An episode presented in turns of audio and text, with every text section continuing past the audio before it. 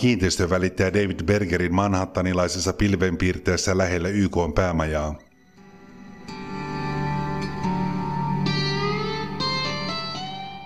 Manhattan kylpee kuumuudessa ja monet pitävät tänään lomapäivää. Miljoonan dollarin asunnon esittelyssä on hiljaista ja ehdimme keskustelemaan hänen suvustaan samalla, kun nautimme voimakkaan ilmastoinnin viilennyksestä.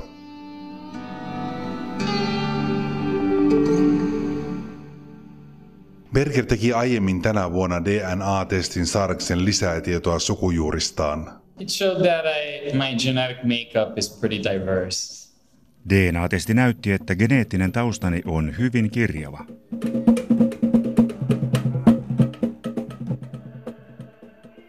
Bergerin isä on juutalaista sukujuurta Itä-Euroopasta.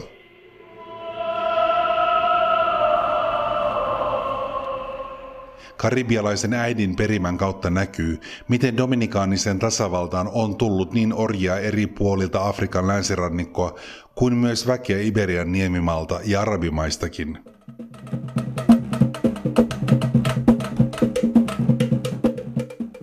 Esi-isien joukossa on testin mukaan myös intiaaneja, jotka elivät Karibialla ennen Kolumbuksen tuloa. We are an evolved species and we all come from, we are progeny of years of other progeny and we are evolved humans from, you know, the first human being that ever lived.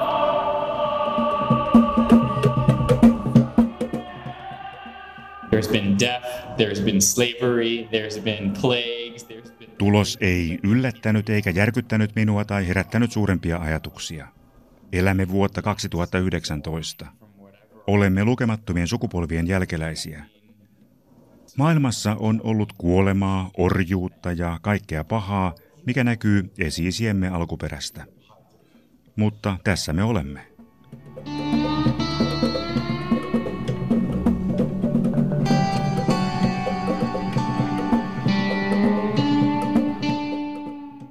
34-vuotias Berger on elänyt suurimman osan elämästään Miamiissa puhuen englantia ja espanjaa. Tällä vuosikymmenellä hän muutti Manhattanille. New York on aina ollut hänen toinen kotikaupunkinsa, koska hänen isänsä suku on täältä.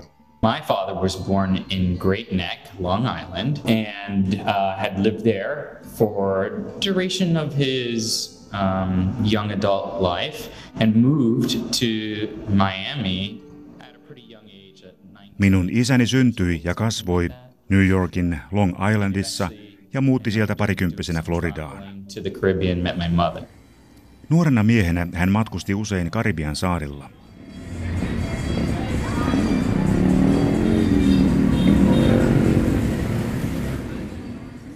Käydessään Dominikaanisessa tasavallassa hän kohtasi naisen, josta tuli äitini. Äiti oli syntynyt ja kasvanut siellä. Vuoden parin seurustelun jälkeen äitini muutti Yhdysvaltoihin ja meni naimisiin isäni kanssa. Minä synnyin Miamissa, Floridassa, jossa perheemme asui.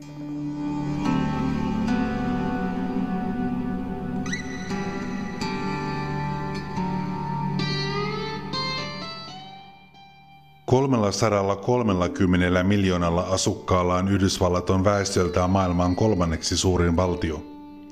Eurooppalaisperäiset valkoiset ovat enemmistönä Yhdysvalloissa. Muiden väestöryhmien osuus kuitenkin kasvaa nopeasti. Erityisesti latinojen ja aasialaisperäisten osuus kasvaa vauhdilla. Väestönlaskijat ennustavat, että eurooppalaisperäisten valkoisten osuus väestöstä jää Yhdysvalloissa alle puoleen 35 vuoden sisällä. Uh, my father has a Jewish background, rather conservative, uh, born and raised. My mom um, grew up Christian. So um, I was raised interfaith religion. Isäni perhetausta on juutalainen, uskonnollisesti varsin konservatiivinen.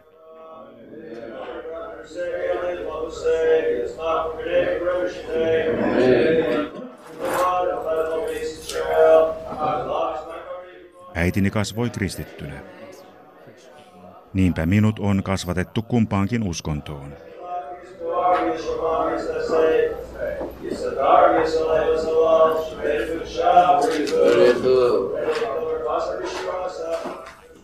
Harjoitimme juutalaista uskoa isäni suvun kanssa. Äitini taas opetti minulle kristityt arvot ja hänen kanssaan juhlimme kristittyinä juhlapäivinä. Minut on kastettu kristityksi. En ole viettänyt bar mitzhavia eli perinteistä juhlaa, jossa juhlitaan juutalaisen pojan tuloa 13-vuotiaana uskonnollisesti täysi-ikäiseksi. Se ei jäänyt pitämättä sen takia, että isäni ei olisi sitä halunnut. Vanhempieni avioeron jälkeen isälläni ei vain ollut varaa kalliiden juhlien järjestämiseen. Lopputuloksena opin tuntemaan molemmat uskonnot ja kummassakin uskossa on asioita, joista pidän.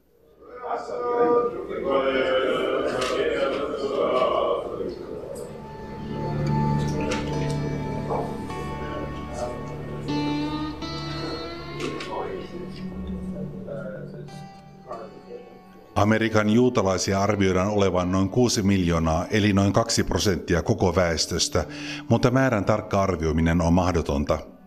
Amerikan juutalaiset ovat pääsääntöisesti maalistuneita eläin sekoittuneena muuhun väestöön. Tämän päivän Yhdysvalloissa joka toisen juutalaisen aviopuoliso on ei-juutalainen ja liitoissa syntyneet lapset kokevat identiteettinsä hyvin eri tavoin.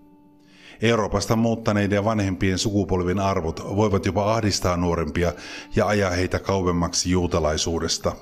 also my dad having been born in a conservative jewish community and environment and at home i guess didn't really like the fact that he couldn't love who he wanted to love for that reason like he moved out of state away from family to live his own life Juutalaisessa perinteessä on tiukat säännöt siitä, kenen kanssa voi avioitua. Aviopuolison pitäisi olla vanhan tradition mukaan juutalainen. Isäni karsasti ajatusta, jonka mukaan ei voisi mennä naimisiin vapaasti sellaisen ihmisen kanssa, jota rakastaa. Tämä oli yksi syy, miksi isäni mieluusti piti jonkin verran etäisyyttä sukuunsa. Sittemmin hän meni naimisiin haluamansa ei-juutalaisen naisen kanssa – hän ei halunnut kasvattaa minua tiukan uskonnollisesti, vaikka isäni suku olisi muuten halunnut minulle uskonnollisen juutalaisen kasvatuksen.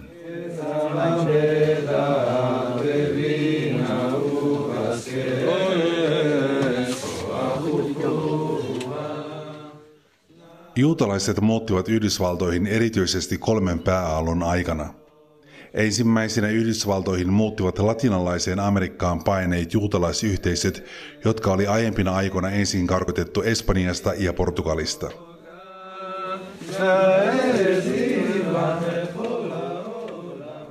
1800-luvulla Yhdysvaltoihin muutti saksalaisia juutalaisia, jotka työskentelivät teollistuneen maailman kaupunkien uusissa ammateissa, esimerkiksi lakimiehinä tai pankeissa – Uskonnollisesti he olivat liberaaleja ja omaksuneet paljon kristittyjen tapoja jo Saksassa.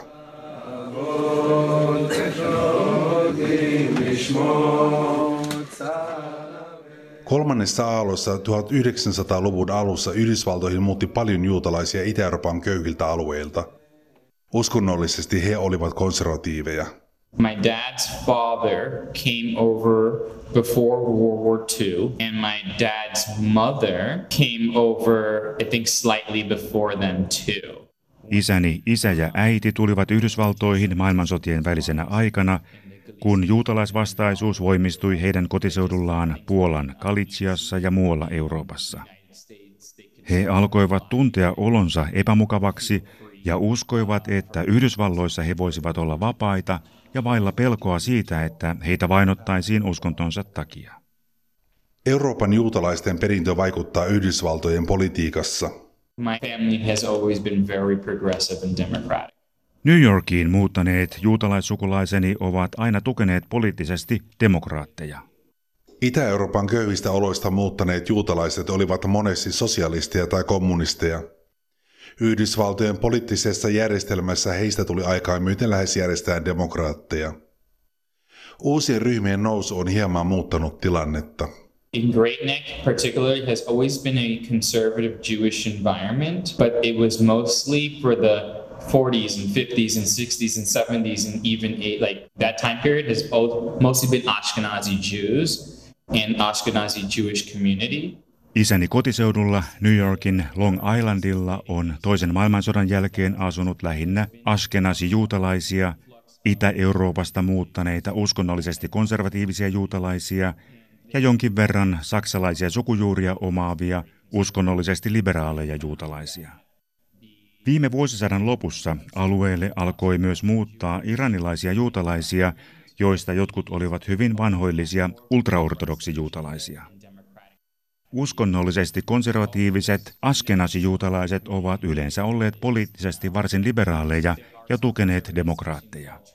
Sen sijaan ultraortodoksijuutalaiset ovat poliittisesti hyvin vanhoillisia ja heidän mielipiteensä saattavat jopa mennä lähelle poliittisen kentän oikeaa äärilaitaa. Have a very, very far, almost far right viewpoint, more so than the older Ashkenazi Jewish population community that had more democratic views.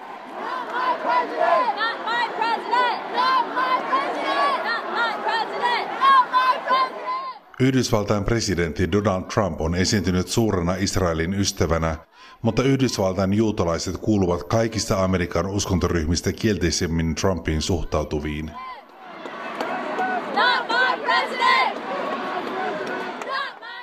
Toukokuisen kyselyn mukaan seitsemän Amerikan juutalaista kymmenestä pitää Trumpia huonona presidenttinä. Jos presidentin vaalit pidettäisiin nyt, harvempi kuin joka neljäs juutalainen äänestäisi Trumpia.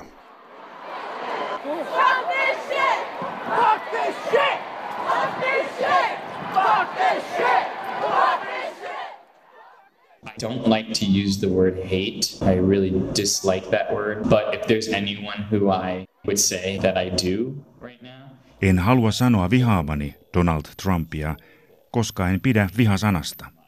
Mutta jos minun pitäisi sanoa vihaavani jotakin, se olisi tuo kamala ihmisjäte. Tämä nyt on kohteliainta, mitä voin sanoa. Not my president! Fuck this shit! Not my president! Not my president! Juutalaisten joukossa Trump saa tukea lähinnä pieneltä ryhmältä ultraortodoksi-juutalaisia. Trumpin Israelin politiikan tavoitteena on ennen kaikkea kristittyjen ääriryhmien äänten kalastelu.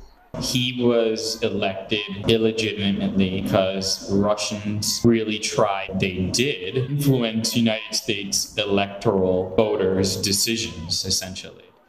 Hänet valittiin vääryydellä, koska Venäjä todistetusti vaikutti yhdysvaltalaisten äänestäjien valintaan propagandan ja sosiaalisen median avulla.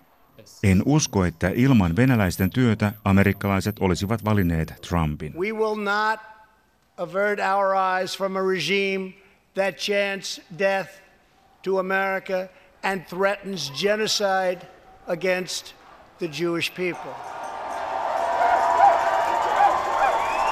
Vaikka hieman yli puolet Amerikan juutalaisista pitää Trumpin Israel-politiikkaa hyvänä, hyvin selvä enemmistö syyttää presidenttiä antisemitismin kasvamisesta Yhdysvalloissa. Juutalaisviha on hyvin arka aihe ja myös Yhdysvalloissa juutalaisia on kuollut ääriryhmien iskuissa. Goles, a Bewegung von Volk, avec von Zeirheim. Horven, jam Arbeit, Wanderung, Emergatie. Antisemitismin pelon voima tulee historiasta. Bergerin isovanhempien kotiseutu Galizia kuului ennen toista maailmansotaa kokonaan Puolaan, mutta nykyään Puolan ja Ukrainan raja halkaisee alueen keskeltä. Sen suurimmat kaupungit ovat Krakova ja Lviv. Ennen sotaa joka kymmenes galitsialainen oli jiddishia puhuva ashkenazi-juutalainen. When I was growing up in the mid 80s, my grandmother was still alive, my grandfather was still alive, and they have their Emergatie. Meir schaffen durch der Areingeber. Holokaustista puhuttiin meillä kotona aina. Kun kasvoin 80-luvun puolivälissä, molemmat isovanhempani ja heidän sisaruksensa olivat vielä elossa. most, if not all, of their grandparents and Juutalaisten joukkomurha oli edelleen tuoreena heidän mielessään. Heidän isovanhempansa, tätinsä ja setänsä oli tapettu. Tämä oli heidän mielessään ja he pitivät huolta, että heidän lapsensa tiesivät tuosta tuhoisasta ajasta. He halusivat tehdä kaikkensa sen puolesta, ettei tämä koskaan tapahtuisi uudestaan. Asiasta oli puhuttava ja oli tärkeää varmistaa, että lapset ymmärsivät, mitä oli tapahtunut ja mitä he olivat kokeneet. Toisen maailmansodan jäljitä Galitsiassa ei juuri asu enää juutalaisia. Ketkä eivät olleet paineet ajoissa, surmattiin sodan aikana. I shouldn't really buy German things or use German cars or stuff like that. And I understand that. Minulle sanottiin aina, etten saisi ostaa saksalaisia tavaroita tai ajaa saksalaisilla autoilla. Ymmärrän heidän mielipiteensä. Saksa teloitti kuusi miljoonaa juutalaista. On helppo ymmärtää, miksi perheenjäseneni olivat katkeria Saksaa kohtaan, vaikka he tajusivat, etteivät tämän päivän saksalaiset ja tämän päivän Saksa tehneet noita hirmutekoja. Emme voi syyttää nykyihmisiä. Siitä huolimatta en pysty kuvittelemaan, miten vanhat sukulaiseni voisivat päästä asian yli. Ymmärrän hyvin, etteivät he koskaan voi antaa anteeksi.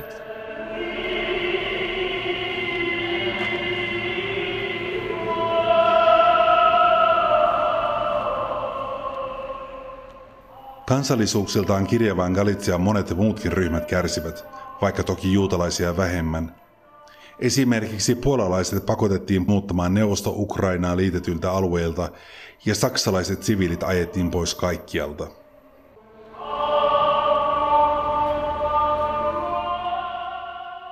Berger kasvoi ja kävi koulunsa Miamissa, joka on nykyään hyvin selvästi latinalaisen väestön kaupunki.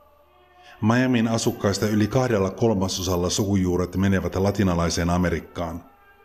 Hän kävi tavallista koulua muiden eri taustoista tulevien lasten kanssa. I learned about Europe. I learned about European history, um, geography, world religions. I, I've always had somewhat positive outlook for Koulussa opin tuntemaan Eurooppaa ja Euroopan historiaa, maantiedettä ja uskontoja. Tämä opetti minulle myös myönteistä asennetta maihin, jotka kuuluvat Euroopan unioniin. Toki koulussa puhuimme holokaustista, mutta puhuimme myös kaikista muistakin merkittävistä tapahtumista. Tämä auttoi ymmärtämään, miksi Euroopan maat ovat tänään sellaisia kuin ne ovat.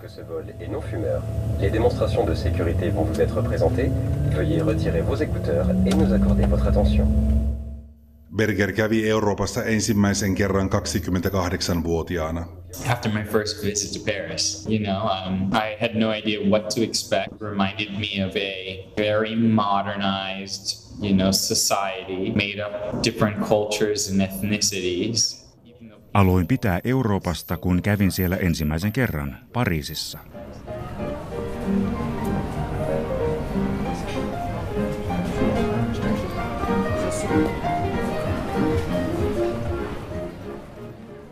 Ennen tuota ensimmäistä käyntiäni en oikein tiennyt, mitä minun pitäisi ajatella. Ensimmäisellä vierailullani näin kuitenkin hyvin nykyaikaisen yhteiskunnan, jonka muodostivat erilaiset kulttuurit ja etniset yhteisöt.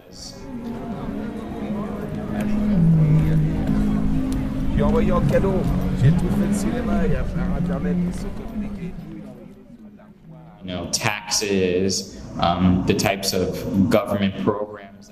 Vaikka Pariisissa ihmiset puhuvat ranskaa, sen näkee heti, että ihmiset edustavat hyvin erilaisia kansallisia ryhmiä.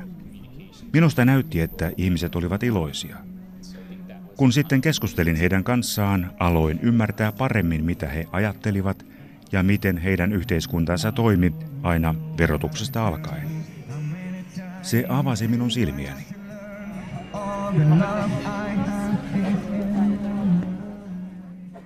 Berger on kohdannut myös Euroopan pimeän puolen sukunsa vanhassa kotimaassa.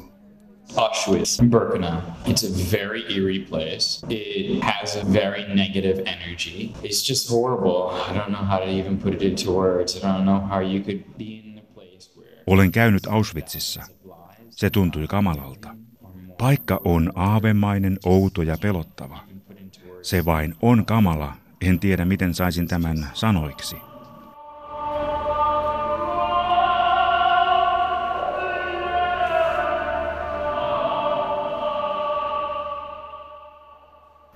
Kuinka voit olla paikassa, jossa satoja tuhansia sieluja tai jopa yli miljoona elävää ihmistä on murhattu?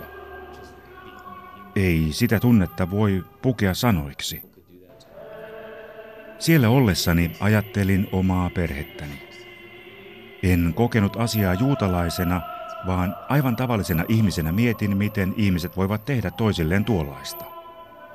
Tuo päivä oli täynnä hyvin voimakkaita tunteita, surua ja ahdistusta.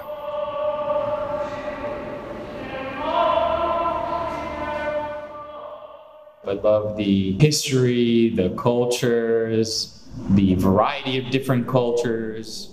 Um,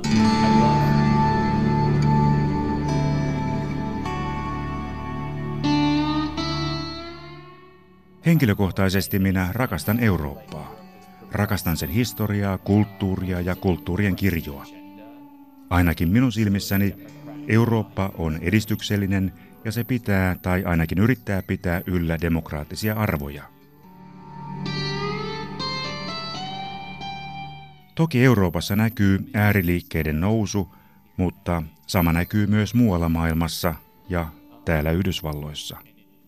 Ääriliikkeet eivät ole koskaan kuolleet, vaan ne ovat olleet olemassa aina. Nyt ne vain ovat vahvistumassa. Meidän täytyy pitää huolta, etteivät ne koskaan kasva suuremmiksi.